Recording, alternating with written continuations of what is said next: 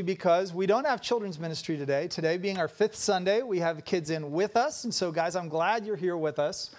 Five of the volunteers, though, that I'm looking for are going to be adults. And I'll be asking for these five volunteers as we kind of make our way through the message here today. We've been, as a church, in this setting, we've been in wisdom books. We've been in the book of Proverbs, and we've been in the book of Ecclesiastes. And last week I told you that we were going to be in the book of Job, and then I realized that there are some rough things that happen in Job's life, and uh, one of them is the death of uh, all of Job's kids. And so I thought that maybe that wouldn't be the thing that we would preach while all the kids were in here. Uh, that said, though, we do have the nursery and the uh, the toddlers uh, space open, and so if you want, uh, if you have kids in the toddlers class, they can uh, be dismissed to head back. So what we are going to do instead is talk about how we pray for our kids. And I wanted this to be targeted at our adults, but in the presence of our youth, so that you guys know what it is that we think God wants us to be praying for you. Now, obviously, we're going to be praying this way with youth camp right around the next, uh, the next bend. Next three or four days, we are going to be praying for all of you heading to youth camp. We're excited about what that's going to be. But I wanted us to use Ephesians chapter one, and I'm going to be making five points. Now, here's what the five adult volunteers are going to do, all right? I'm going to tell you that there are five things that I think this passage tells us we could be praying for our kids. And at the end of the sermon, I'm going to be looking for five adult volunteers who are going to lead us and praying. Now, what I've already done is, through the process of elimination, made contact with uh, with a Pennock, who apparently will not be praying for us.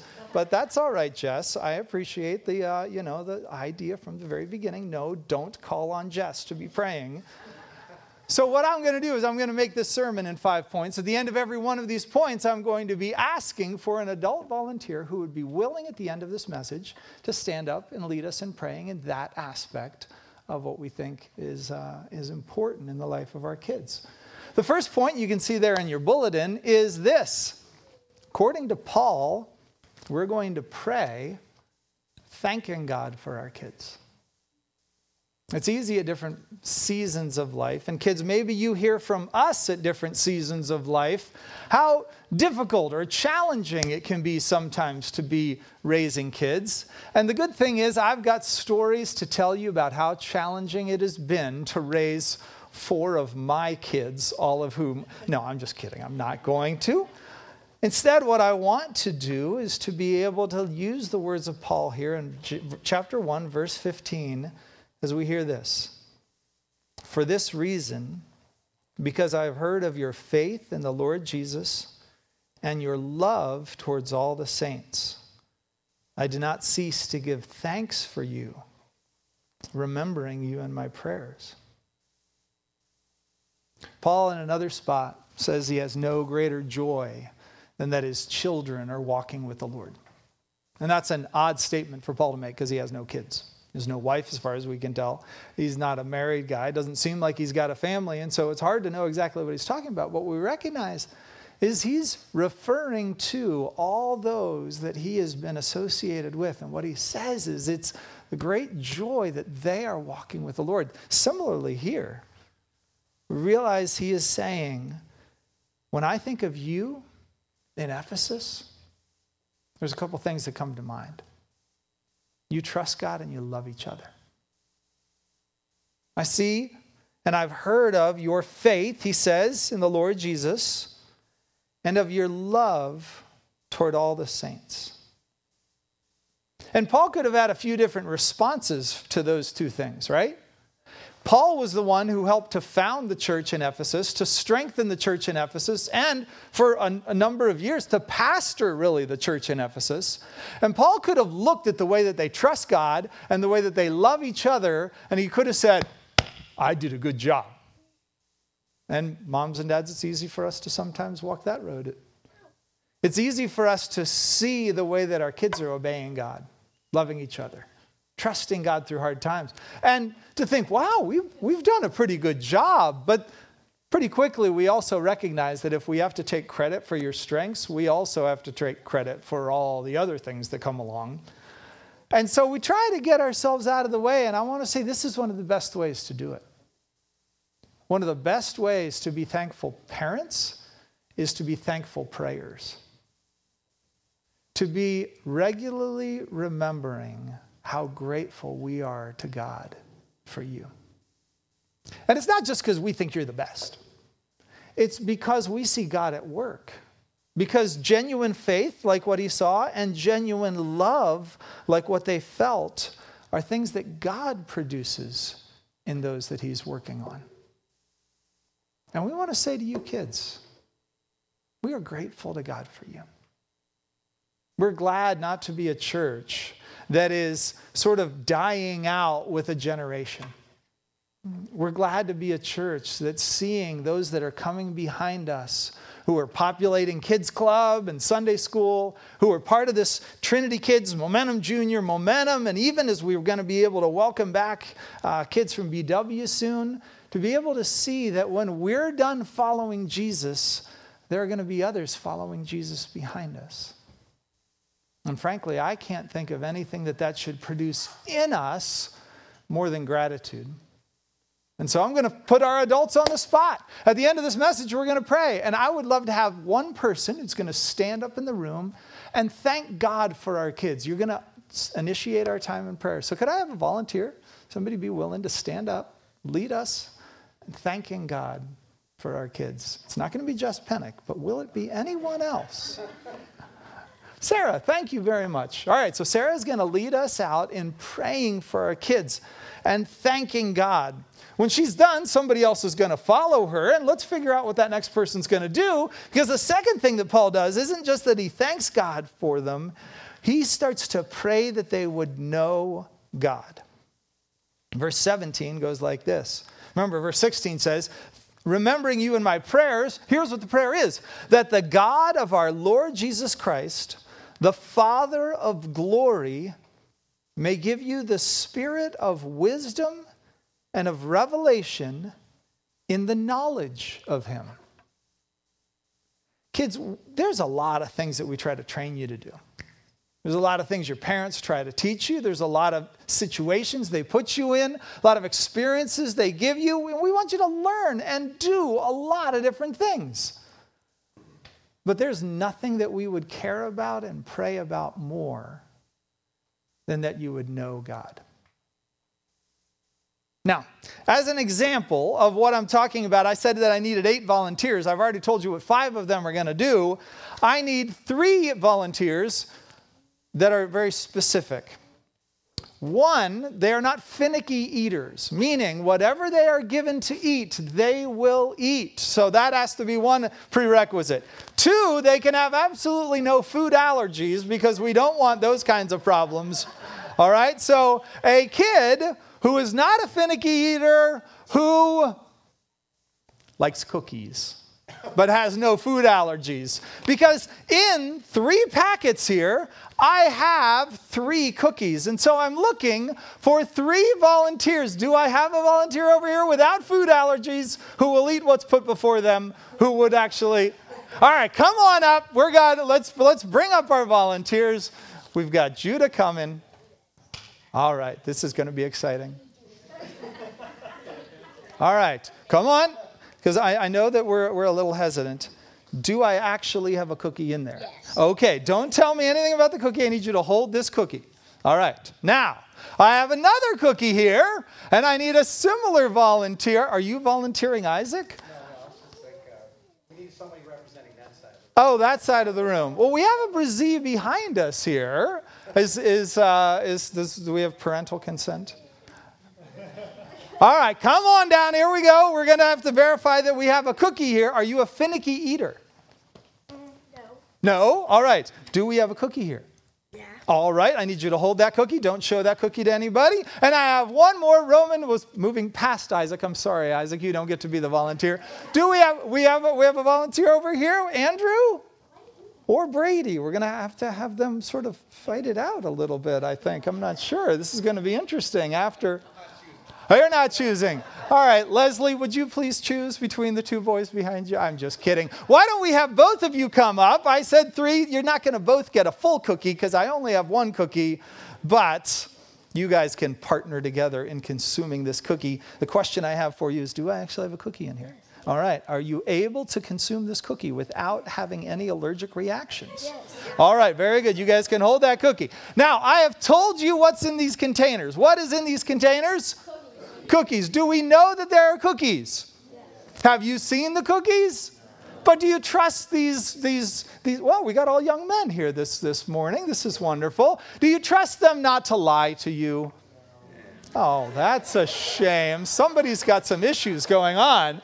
All right. What I'm going to ask you guys to do is to take a bite of your cookie. You got to keep it hidden. All right. And what I don't uh, he need to hear from you after you eat it is the word sweet or cookie-like or sugary, because we know that those are the things. What I instead want you to do is take a bite of your cookie and tell me if you can guess any of the ingredients in that cookie. All right, so take a bite. Take a bite of your cookie. There you go. Take a bite of your cookie. You might need to take two or three bites of your cookie. It's possible. While you're doing that, I'm going to get a drink because I'm getting a little hungry myself, and I feel like... Chocolate. Um, you taste chocolate in your cookie. I taste... Nutmeg. You, whoa, nutmeg. Ladies and gentlemen, I know who's going to be doing our cooking at the picnics in about ten years. This is fantastic. All right, do you taste oatmeal and nutmeg in your cookie? I taste oatmeal and nutmeg and raisins. And raisins. It's possible you don't have the same cookie. Do you taste chocolate in your cookie? No. Do you taste oatmeal or raisins in your cookie? No. No. What do you taste in your cookie? Do you have any idea? I have no idea. You got a tough one, which is why the two of you get to put your power together. Do you feel like you don't taste chocolate, but maybe you taste white chocolate? Yes. The answer is yes. Yes, very good. Do you taste macadamia nuts? I think you do taste macadamia nuts. Now, what has been going on? Do we have three cookies up here? We do, right? This is a chocolate chip cookie. That's what we're eating. Very good. And you have a? Oatmeal nutmeg raisin. That's very well done. And you have a white chocolate chip cookie, maybe with some nuts in there, right?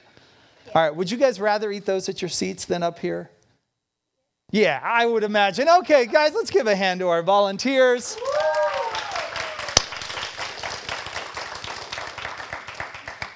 Were they all cookies?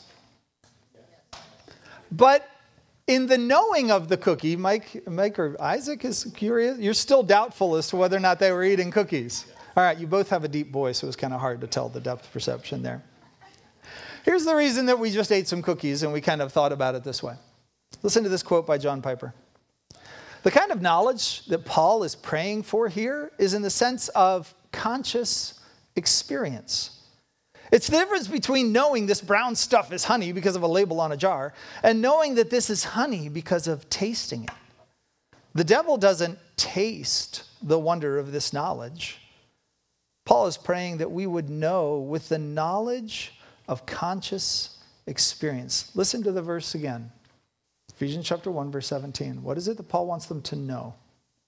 He says, we pray that you know God in this way, that the God of our Lord Jesus Christ, the Father of glory, may give you the spirit of wisdom and of revelation in the knowledge of him. And I'm going to need a volunteer to be able to pray that our kids would know God. So could I have a, an adult volunteer who's going to follow up? Mike will be able to go next. That's wonderful. And Mike's going to pray that our kids would know God. But Paul needs to tell us a little bit more about not just knowing about God or memorizing facts about God or getting an A on the God test. That's not what we're looking for. Not just that kind of knowledge. Paul's talking about a conscious experience kind of knowledge. And that's what we hear third, because he says in verse eighteen, we pray that you would not just know God, but that you would see God. Or to use our analogy here, that you would taste God, that you'd experience God. And he uses an analogy of a sense, and he says, I want your hearts, as though they had eyeballs, I want them to be wide open. I want them to sense something about God. Here's what I want them to sense, having the eyes of your hearts enlightened, that you may know hope, riches, and power. I pray that you would know what is the hope to which he has called you. What are the riches of his glorious inheritance in the saints? And what is, verse nineteen, the immeasurable greatness of his power toward us who believe? Parents, this is why we need to be praying for these things. The reason we need to be praying that our kids would not just know God, but have the eyes of their hearts enlightened by God, it is because every one of these things is offered in a false and toxic variety by the world in which they live every single day. Your kids grow up, the kids of this church grow up breathing the air that offers false hope, false wealth, and false strength. They think and will be told for the rest of their days that hope comes in being successful or funny or smart or accepted or different. We've got a mess of different rules, and people are telling them that hope comes from something they can offer. Usually, you find it running away from God. And so Paul says, no, we should pray that they know where real hope comes from. The world is not just going to offer a false narrative or a false solution. The world is going to offer a false sense of what makes you wealthy and rich. And what Paul says is, I want their eyes to be enlightened so that they have hope and so that they know that they have a glorious inheritance. Interesting preposition that's next there, isn't it? Verse eighteen says, in the saints, not with the saints. We're back a slide there, Michael. You see it there? If I were writing this, I would have thought that what Paul was saying is, guys, all of us, we've all heard this, we're going to heaven, and when we go to heaven, we go to a place where the streets are paved with gold, and God's really rich, and we get to share in his riches then. But that's not, that would be like if he said that we're going to share in his glorious inheritance with all the saints, meaning we're all going to go share in what God's got. But what he says is that what's richest is contained in the saints. Not just in us individually, but in us together. What God is doing in building a community of believers together is where true riches are found.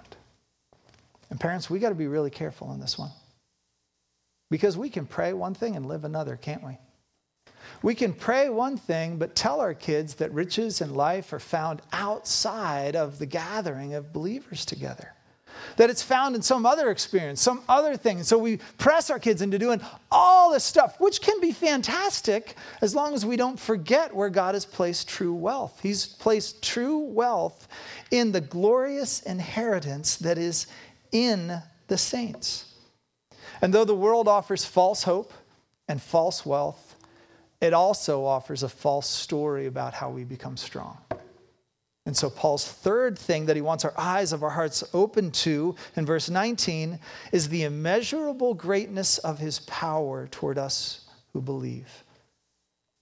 And that power is according to the working of, and again, we're going to focus on a small word, whose great might.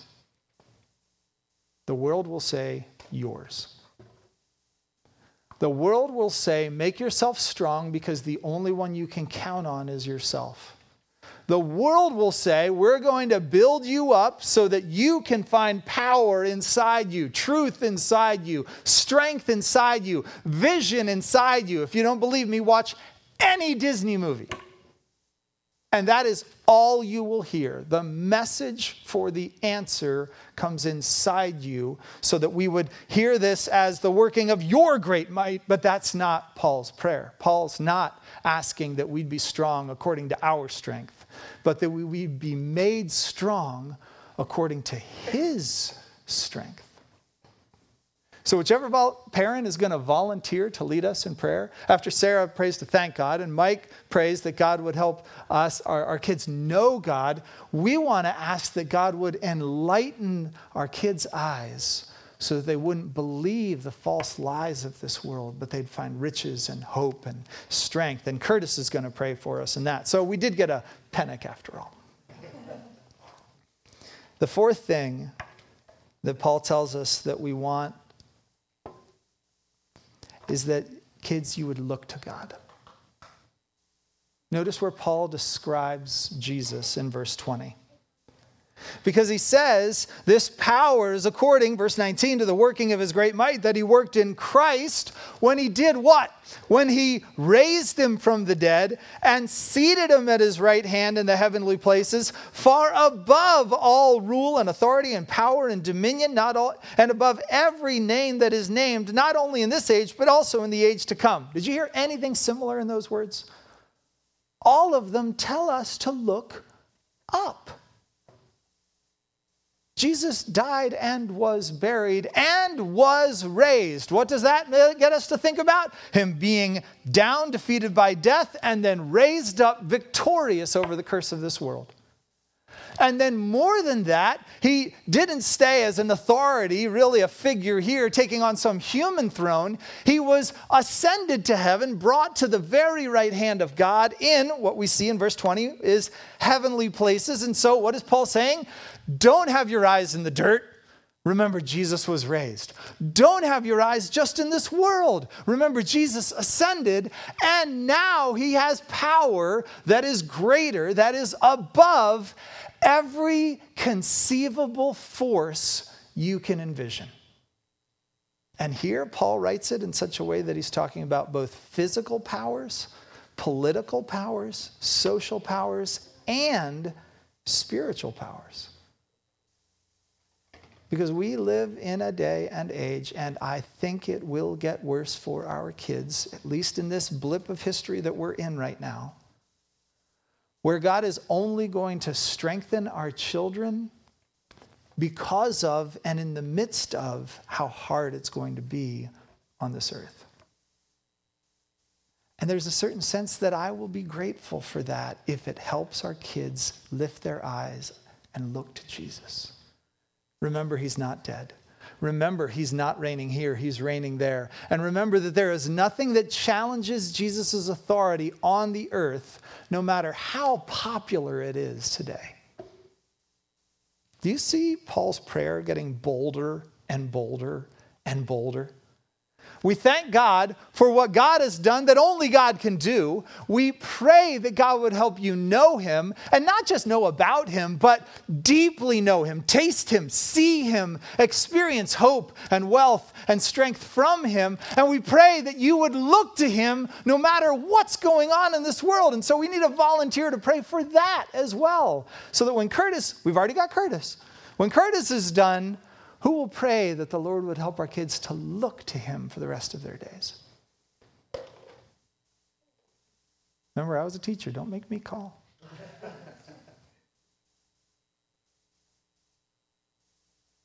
All right, well, I'm calling on Aldo. Aldo is going to pray that our kids would look to Jesus, not only in this age, but also in the one to come. And lastly, the fifth thing comes right out of that psalm that Monica read for us. If I asked you to think of the greatest being you could imagine, the greatest creature, the greatest power, something from a cartoon that you've watched all the way to some movie that you've seen, just something you could envision, what would be the biggest animal? What would be the strongest force? What Paul said reminds us that there has been and there will be two different realities for human beings. God said in Psalm chapter eight that human beings have been created a little bit lower than heavenly beings. Though this world would try to tell us that we're nothing but animals and we're nothing but dust, we know that we've been made in God's image. And not only now are we just a little bit lower than an angel, but there will come a day that we will actually ascend to a rank above angels. That's who human beings are. And what we are asking is that we would know a little bit more of what we are and who we would be. Because listen to this last verse, verse twenty-two and twenty-three, this last request.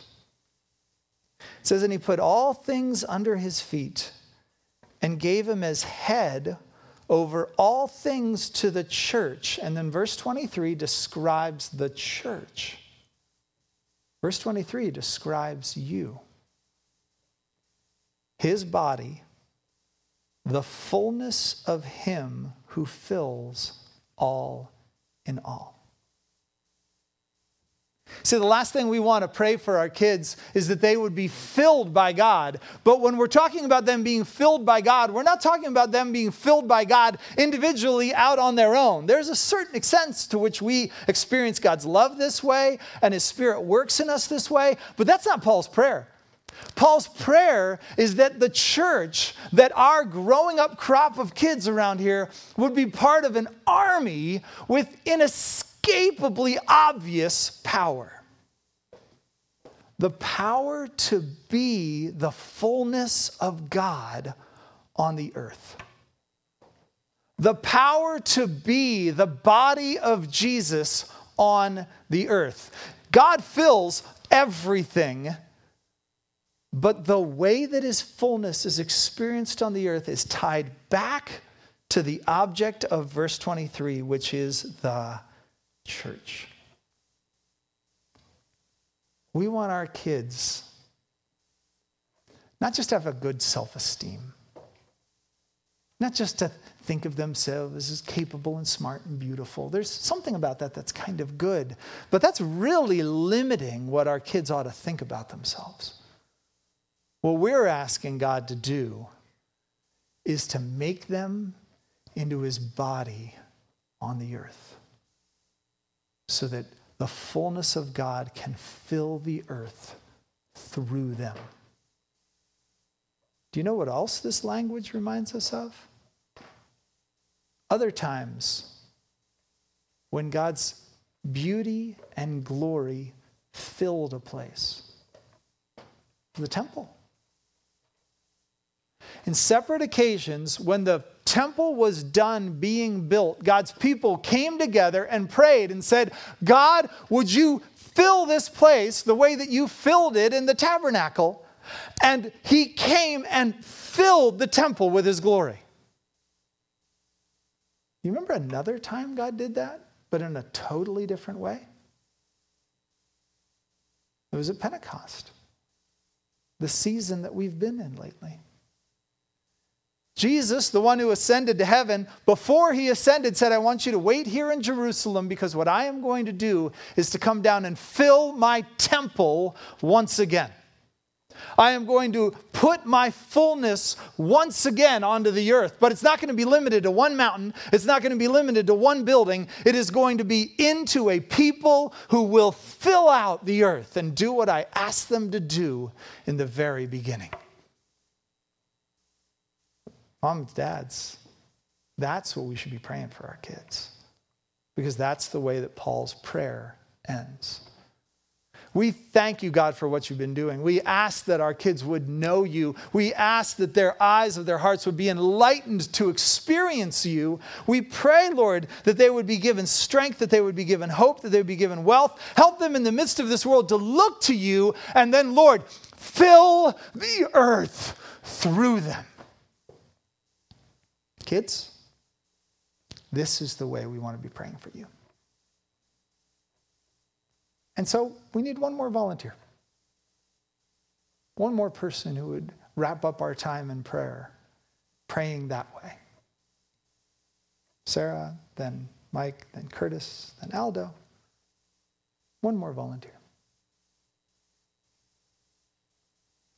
Sharon, fantastic. Well, guys, that's what we're going to do. We're going to use this verse so that we can pray for our kids now. Moms, dads, if you're close to your kids and you want to put your hands on your kids as we pray for them, you can. If you're around somebody and you're like, well, I think you still qualify as a kid, you can lay your hands on them. We're not going to do this all that fancy, sorry at home. You're not going to really be able to catch this. We're not going to microphone this. We're just going to ask Sarah, then Mike, then Curtis, Aldo, and Sharon. Kind of hit this side of the room this time. But we're going to have you just stand and pray. And when you're done, you know who you're following. All right? Let's pray. Lord, we thank you for the way that you have made each one of us. We thank you for the kiss that you have given us now and in the future. Lord, thank you for the way that you are like a father to each one of us as well. Mm.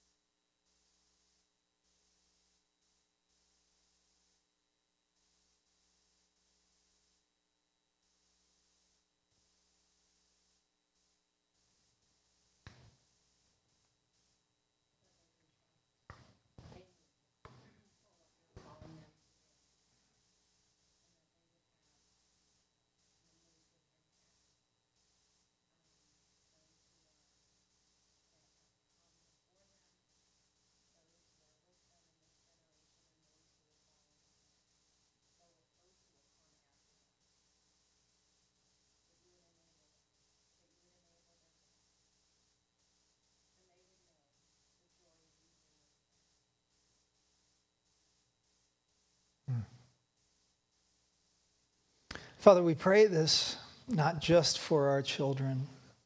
We pray this for ourselves. It's not just our kids who live in a world of lies. Lord, we are, we are prone, prone to forget, prone to believe the wrong thing,